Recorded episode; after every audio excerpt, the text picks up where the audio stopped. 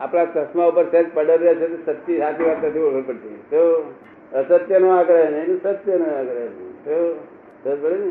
પણ દાદા એમનો પ્રશ્ન શું છે કે વિતરાગને ઓળખવાનો પણ હા. આગ્રહ ન કહેવાય વિતરાગને ઓળખવાનો આગ્રહ એ સત્ય આગ્રહ નથી એમ હું કહું વિતરાગને ઓળખવા માટે પ્રયત્ન કરવો કે આગ્રહ રાખવો. એ સત્યનો આગ્રહ ન કહેવાય. આગ્રહ રાખવાનો જ નહીં. એ આગ્રહ પણ નહીં રાખવાનો. નહીં એ આગ્રહ છે ને ત્યારે છૂટી જશે એ આગ્રહ છૂટશે તારે ઓળખાશ ખરેખર. એક્ઝેક્ટલી એ આગ્રહ છૂટ્યા કરશે. આ સત્ય તો તમારું અમુક સત્ય હોય. અરે છે તે ચોર લોકો કે શું કે ચોરી તમારો ધંધો છે તમે આવશે સારું અગાઉ તમને. તો અને અમે જેલમાં જઈએ છીએ ઘરે. તમને શું વાંધો આવ્યો? અમારો ધંધો કરીએ છીએ. તમે આ છે તે કતૈયાનો ધંધો કરતો હોય એ આપણે કે છે ભાઈ અમે અમારો ધંધો કરીએ. તમને શું વાંધો આવ્યો? કોને સત્ય કેવું દરેક પોતપોતાના સત્યને સત્ય કહે છે. રિલેટિવ સત્ય છે ને? હા પણ રિલેટિવ સત્ય પણ તેમાં સામાજિક રચના કરી છે કે ભાઈ આ સત્ય ગણાય નહીં. સત્ય એટલે શું? કે જેના આ પ્રમાણથી કોઈને દુઃખ ના થાય એવું આ લોકો શોધખોળ કરી સામાજિક રચના? સત્ય ને અસત્ય. તો કે ભાઈ, તમે લીધેલું હોય એટલે તમે બે વર્ષે એમ કોક નામે લીધું છે. અને નથી લીધું એમ બોલો તો સમાજ બધો બહુ ઉખડી જાય. એટલે સત્યને સ્વીકાર કર્યો. આ શું સત્ય એટલે શું? કે જેમ ભર્યું હોય એમ કરો.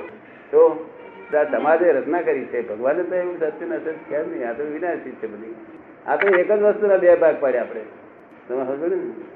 એટલે એવી સત્ય બધી તો ધર્મ સ્થાપવા યુગે યુગે ભગવાન જન્મ લે છે તે વિશે આપ શું કહો છો?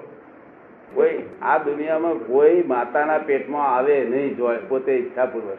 માતાના પેટમાં એટલો એટલું ભયંકર યાતના છે તો નરકના જેવી વેદના છે. અને ત્યાં જીવને ભોગવવું પડે છે. તો અને ત્યાં આપણા છતે આગળના બોલી ગયા છે કે અમે છતે યુગે યુગે જન્મ લઈએ છીએ. એનો અર્થ આપણા લોકો જુદો સમજે છે.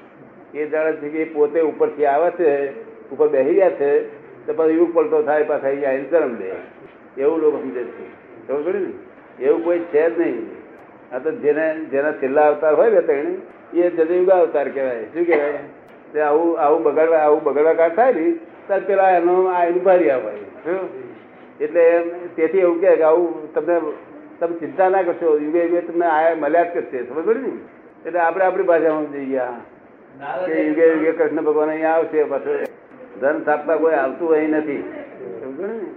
ધર્મનું સ્થાપન તો સૌથી પહેલા પહેલું ઋષભદેવ ભગવાન કરે છે. ઋષભદેવ ભગવાન. એ આખા જગતનું ધર્મનું સ્થાપન કરી આપે છે કે આવી રીતે તમે આમ કરો તો બધા સુખી થશો. તો તે અતિ મસી ને? કૃષિ એટલે અતિ મસી અને કૃષિ ખેતીવાડી શીખવાડે છે. વેપાર કરતા શીખવાડે અરે લડતો શીખવાડે આબો કઈ વાઘ વરુ આવે ખબર પડી એટલે આ બધું હથિયાર બથિયાર શીખવાડે આ કરી ગાડું ચાલુ કરે હવે હિન્દુસ્તાનમાં ધર્મ આપ્યો એમને. હિન્દુસ્તાનમાં ધર્મ આપ્યો. જૈનોને ધર્મ આપ્યો આ બાજુ. આ બાજુ વેદાંતો એમને આપેલા છે. એમના જ આપેલા વેદાંતો બીજી બાજુ છે તે આદમ એ પોતે જ છે. આદિમ તીર્થંકર કહેવાય ને. એટલે આદમ એ પોતે જ છે, એને જ આદમ કે છે. આદમમાંથી બે ભાગ પડ્યા. એક મુસ્લિમ અને એક ક્રિશ્ચન સમજે ને?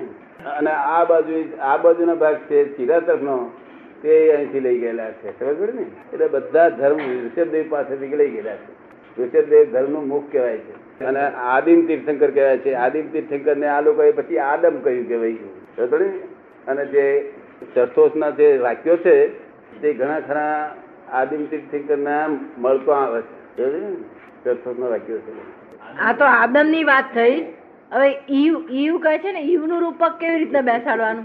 ઈવ નામનું કશું હતું જ નહીં. આ તો મારી કરાયું. તો ખબર પડી ને? હા આદમનું છે બધું. આપણા સંસ્કૃતમાં કહેવાય છે ને આદિમ ઈવ ઈવ ઈવ શબ્દ આપણે તો પેલું એ કરાય છે નહીં. શું કે? આદિમ એવનું ઈવ થઈ ગયું.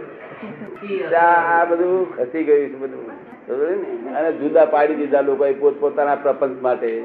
બધું એક જ જગ્યાએથી ધર્મનું મુખ ઋષભ દેવું એક જ મૂળામાંથી નીકળેલું છે અને એક જ મનુષ્યો માટે છે બધું આ. તો તેમાંથી બધા ભાગ જુદા જુદા પડ્યા પોતા પ્રપંચીઓએ પોતાનું નામ વધારવા માટે, પોતાનો હક વધારવા માટે પ્રપંચીઓએ બધું મજબૂત કરી નાખ્યું અને તે જરૂર છે, જુદું ના પડ્યું હોય ને, તો લોકો સમજાય નહીં. સ્ટેન્ડર્ડ જોઈએ જ. દાદા આદમથી શરૂ થયેલું છે. આદમથી જે બખર જંતર શરૂ થયું દુનિયાનું આ દમ સુધી ચાલ્યા કરે છે અત્યાર સુધી. હા તે. વેદન થઈ જશે. હા. તો હજુ એ ક્યાં સુધી ચાલવાનું? હજુ અઢાર હજાર વર્ષ સુધી ચાલશે. હજુ બીજા અઢાર હજાર વર્ષ. પછી બંધ થઈ જશે. પછી પાછા બીજા આદમ પાક. એ પાક્યા જ કરવાના. દસ લાખ વર્ષ થાય એટલે કે આદમ પાકે. લઈને આવે પૈગામ લોકોને પહોંચાડે એટલે કેમ? હા. પેલો ભગવાન નો છોકરો ગણાય કાઈ. અને આ ગંબર સાહેબ એટલે પૈગામ લાવનારા